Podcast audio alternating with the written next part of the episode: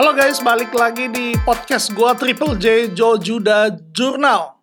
Oke, okay, uh, gue udah lama dari terakhir kali gua posting, lalu postingan berikutnya dari dua kali yang terakhir gue posting, lalu sekarang gue posting. Ini lebih lama karena dari dari vlog dan podcast gue sebelumnya gue evaluasi beberapa hal khususnya di audio dan e, minggu dua minggu terakhir lah gue coba cari bagaimana sih gue bisa improve uh, my audio supaya audionya jadi lebih baik nggak ada gaung. Terus supaya uh, teman-teman juga bisa mendengarkan bisa enjoy podcast ini dengan lebih baik. Jadi ini yang gue lakukan gue gue upgrade uh, mixer ada ini sebenarnya mixer punya kantor terus gue beli mic terus gue mulai research dan hasilnya seperti ini. Gue gua harapkan sih improvementnya jauh ya dari yang sebelumnya tapi tetap video yang gue ambil dan audio ini gue record langsung dari smartphone gue jadi uh, eh, gue sebenarnya nggak mau terlalu yang heavy production yang pakai SLR dan uh, kamera yang berat. Kalau bisa sih pakai smartphone. Nextnya sih mungkin gue akan cari bagaimana dengan sound card yang support yang mobile support.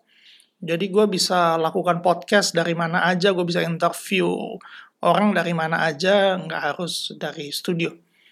Kali ini gue akan bahas yang santai-santai aja uh, khususnya dalam masa pandemik seperti ini ya walaupun sudah uh, peralihan ke new normal tapi tapi banyak hal-hal baru yang kita perlu adaptasi yang kita juga belajarin uh, sama-sama ya bagaimana sih berespon bagaimana sih kita menghadapi uh, new normal ini yang ke depannya akan jadi uh, hal yang normal dan lumrah untuk kita lalui. Dalam situasi seperti saat ini, ada dua respon ekstrim yang biasanya dilakukan oleh kebanyakan orang. Yang pertama itu yang berpikir it's okay not to be okay. Dan akhir-akhir ini kita juga sering sekali dengar uh, nasihat seperti ini. Oh, it's okay bro, it's okay, it's okay not to be okay. Kalau di bulan pertama, bulan kedua, oke okay lah masih wajar. Namun kalau udah masuk bulan ketiga, keempat, selama Anda tidak memiliki diagnosa, terhadap problem kesehatan mental, maka Anda perlu punya self control, Anda perlu punya self defense mechanism. Karena kalau enggak Anda akan jatuh pada mengasihani diri sendiri. Eh, Anda akan jatuh pada self pity. Apalagi eh, situasi seperti ini kan sebenarnya adalah ancaman eksistensi intelektual kita ya ketika kita mungkin nggak punya penghasilan, kita nggak punya pekerjaan, kita berada di rumah, lockdown di rumah, namun di satu sisi ketika kita ingin bekerja, pergi bekerja, mencari penghasilan, kita juga takut berada di luar. Nah, situasi seperti ini akhirnya membuat kita uh, bingung mau berbuat apa dan akhirnya tidak berbuat apa-apa. Dan di sini sebenarnya ancamannya yaitu ketika kita menyadari bahwa melihat diri kita bahwa sedang membuang-buang waktu dengan tidak ngapa-ngapain. Itu hal yang paling uh, menyedihkan dari hal yang menyedihkan. Ketika menyadari bahwa waktu kita habis dengan kita nggak berbuat apa-apa. Diperparah lagi nih ketika kita melihat orang lain, teman kita, uh, mengikuti webinar demi webinar, bahkan membuat webinar sehari bisa dua kali webinar, meeting demi meeting bisa enam kali, enam meeting, tujuh meeting, delapan meeting dalam sehari, IG live demi IG live yang gua aja ngomonginnya semua ini udah capek banget gitu loh dan dan dibanding dengan kita yang nggak ngapa-ngapain itu jadi bikin kita lebih down lagi. Nah, di sisi lain bentuk kreatif dari situasi saat ini adalah orang-orang yang dalam tanda kutip overproduktif yang tadi yang bikin berbagai webinar, ikut berbagai webinar, uh, uh, memproduksi podcast, vlog dan dan dan dituntut seperti ayo ayo kita harus lakukan sesuatu, lakukan sesuatu jangan diam saja. Dan dorongan ini yang yang membuat kita merasa bisa hadir di mana saja di waktu bersamaan. Istilahnya omnipresent. Dan memang secara kondisinya dan toolsnya saat ini mendorong dan memungkinkan untuk melakukan omnipresent ini. Kenapa saya bilang secara uh, kondisi? Karena saat ini semua pertemuan, semua meeting, semua uh, kelas itu dibuat online. Anda bisa ikut kelas uh, Berkeley-nya work, uh, workshopnya Berkeley dari Indonesia.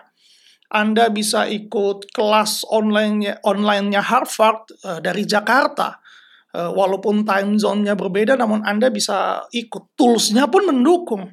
Sekarang tools udah udah udah banyak banget. Nggak cuma Zoom ada Google Meet ada Microsoft Team bahkan yang lokal pun ada. Dan koneksi internetnya pun uh, mendukung. Namun dengan cepat kita sadari bahwa ternyata omnipresent tanpa didukung omni power atau energi yang tidak terbatas akan sangat menguras uh, energi kita dan kita akan mudah lelah. Dan overproduktif bukan hyperproduktif ya. Overproduktif adalah awal di mana kita tidak menjadi produktif. Dengan mengikuti banyak hal tidak membuat kita menjadikan produktif. Jadi walaupun panca indera kita bisa hadir di mana-mana, namun yang membuat kita tetap terbatas adalah kesadaran kita. Tubuh kita bisa ada di sini, indera kita bisa ada di sini, namun kesadaran kita belum tentu ada di sini. Dengan adanya online, kita tergoda untuk mau hadir di mana-mana, namun kesadaran kita harus memilih berada di mana. Dan kelas online seperti tadi saya bilang, saya baru kemarin hari Sabtu lalu saya mengajar di salah satu webinar kelas online, saya merasa bahwa energi yang keluar itu jauh lebih besar terkuras. Dan untuk merecovery-nya lagi, karena saya nggak dapat antusias balik, nggak dapat feedback balik. Jadi untuk recovery itu kayak seperti butuh seharian sehingga bisa eh, balik lagi. Jadi sebenarnya apa sih Jo yang lo mau sampaikan gitu ketika nggak berbuat apa-apa juga salah, banyak melakukan juga nggak lu saranin gitu loh. Yang gue mau dorong adalah ketika dalam situasi seperti ini kita tidak reaktif. Reaktif itu adalah bertindak tanpa berpikir, tanpa mengetahui apa sih sebenarnya makna dari tindakan kita. Dalam situasi seperti saat ini, eh, kita perlu menemukan middle ground kita yaitu kita balance titik balance kita ketika kita berada di tengah-tengah ketika tidak berbuat apa-apa adalah keputusan yang keliru tapi berbuat banyak pun akan membuat Anda kelelahan secara mental dan akhirnya Anda menjadi dysfunction. Bagaimana cara kita menemukan titik balance atau middle ground kita dengan menemukan uh, small happiness kebahagiaan kebahagiaan kecil kita? Yang pertama ya, eh, yang saya bisa sarankan adalah lakukan hal kecil yang nyata. Hal-hal yang yang real. Seperti contoh kayak bermain dengan anak di taman, kebahagiaan-kebahagiaan kecil ketika uh, teman-teman bisa bangun di pagi hari, lalu ambil olahraga yang gak terlalu berat. Yang kedua adalah miliki ruang mental. Di situasi seperti saat ini, kita itu jadi nggak punya batasan. Anda bisa meeting dalam kamar Anda anda bisa stressful di dalam kamar Anda. Nah, ini yang uh, berbahaya. Ruang privasi Anda seperti kamar tidur uh, mungkin atau atau ruang hobi Anda itu kan sebenarnya dalam tanda kutip adalah benteng mental Anda ketika Anda mau terputus sejenak dari rutinitas atau dari kegiatan yang melelahkan secara mental maupun fisik. Saat ini ketika teman-teman bisa meeting dari mana saja, mengikuti webinar dari mana saja. Kita pikir it's okay, uh, kita meeting dari dalam kamar. Namun ternyata enggak. Kenapa? Karena setelah selesai meeting, Anda butuh waktu untuk shifting dari kesadaran Anda setelah meeting dan kembali ke dalam rutinitas. Jika Anda meeting dari dalam kamar Anda, Anda akan menyisahkan stres di sana. Dan ketika Anda beristirahat yang Anda ingat tuh stres yang tadi, bekerjaan yang tadi dan dan pertemuan yang online tadi. Makanya perlu sebenarnya teman-teman untuk punya satu ruangan khusus untuk produktif. Jadi ketika Anda stressful, Anda bisa meninggalkan atau keluar sejenak dari ruangan tersebut. Ini miliki ruangan mental ini, ini penting sekali. Kemudian yang ketiga, nah saat ini walaupun gadget membantu kita semua, tapi ada waktu di mana Anda harus stop dengan gadget Anda. Kenapa? Karena gadget itu seperti sambungan koneksi Anda ke dunia yang lebih luas, yaitu internet. Ada waktu-waktunya pikiran kita, mental kita sudah kelelahan dengan berbagai informasi, terkoneksi uh, secara terus-menerus. Ada waktunya Anda memang ambil rehat. Handphone itu jangan cuma ketika tidur saja kita nggak lihat, tapi ada waktu-waktu yang secara uh, khusus kita ambil, secara sadar kita ambil untuk jauh dari smartphone kita, agar kita nggak selalu terkonek dengan informasi yang lebih uh, luas. Waktunya mental kita untuk beristirahat. Keempat adalah Anda harus punya plan dalam situasi seperti ini. Plannya nggak usah jangka panjang, setidaknya Anda punya plan untuk hari ini saja atau minggu ini saja apa yang mesti Anda lakukan khususnya buat orang-orang yang tadi ya yang di tipe pertama ketika Anda menerima bulat-bulat nasihat it's it's good not to be it's okay not to be okay Nah, ini waktunya Anda stop berpikir seperti itu. Anda harus punya confidence, Anda harus punya plan. Kenapa? Karena Anda nggak bisa lagi pakai plan lama Anda di situasi yang benar-benar baru saat ini, situasi yang reset button, semuanya berubah, semuanya kembali dari awal. Anda harus punya new plan.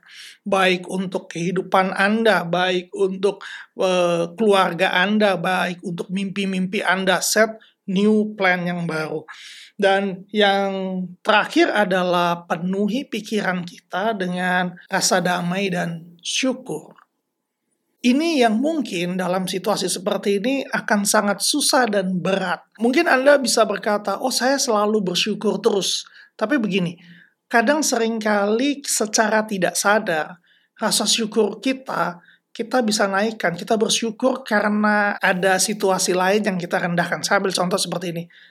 Wah, gila ya, uh, bersyukur hari ini kita bisa makan, karena di luar sana masih banyak orang yang nggak bisa makan. Bersyukur kita masih sehat, karena di luar sana masih banyak orang-orang yang sakit, yang kena COVID. Jadi kita harus jaga tubuh kita sih. Selalu ada yang direndahkan supaya Anda bisa terlihat lebih baik. Ini sebenarnya menyombongkan diri uh, versi 2.0.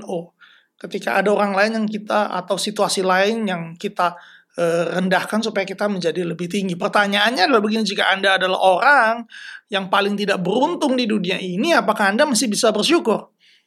Rasa syukur itu nggak jauh ketika Anda bisa melihat hal yang baik. Nah, Anda harus temukan hal yang baik di diri Anda tanpa perlu harus merendahkan situasi lain atau kondisi lain atau bahkan orang lain. Anda harus lihat hal apa sih yang yang hal baik apa yang ada di dalam diri kita yang kita uh, bisa syukurkan. Uh, makanya penting untuk kita selalu melihat hal yang lebih besar daripada kita, yaitu uh, Tuhan kita dan bagaimana Tuhan itu ada di dalam kita sehingga kita tahu bagaimana memanjatkan uh, rasa syukur itu bahwa hal yang besar bahwa apa pun yang terjadi dalam situasi saat ini ya ada ada Tuhan kita yang take control semua semua kondisi ini. Jadi itu yang bisa membuat kita lebih damai, tentram dan rasa syukur. Nah, penting untuk kita memiliki ketenangan ini sebelum kita mem membuat plan, sebelum kita merencanakan uh, webinar demi webinar, meeting demi meeting. Karena begini, productivity itu bukan berbicara mengenai seberapa banyak hal yang kita bisa lakukan. Namun seberapa berdampak hal tersebut, khususnya pertama bagi diri kita dulu, lalu bagi orang lain. Itu yang paling penting. Okay. stay healthy. See you.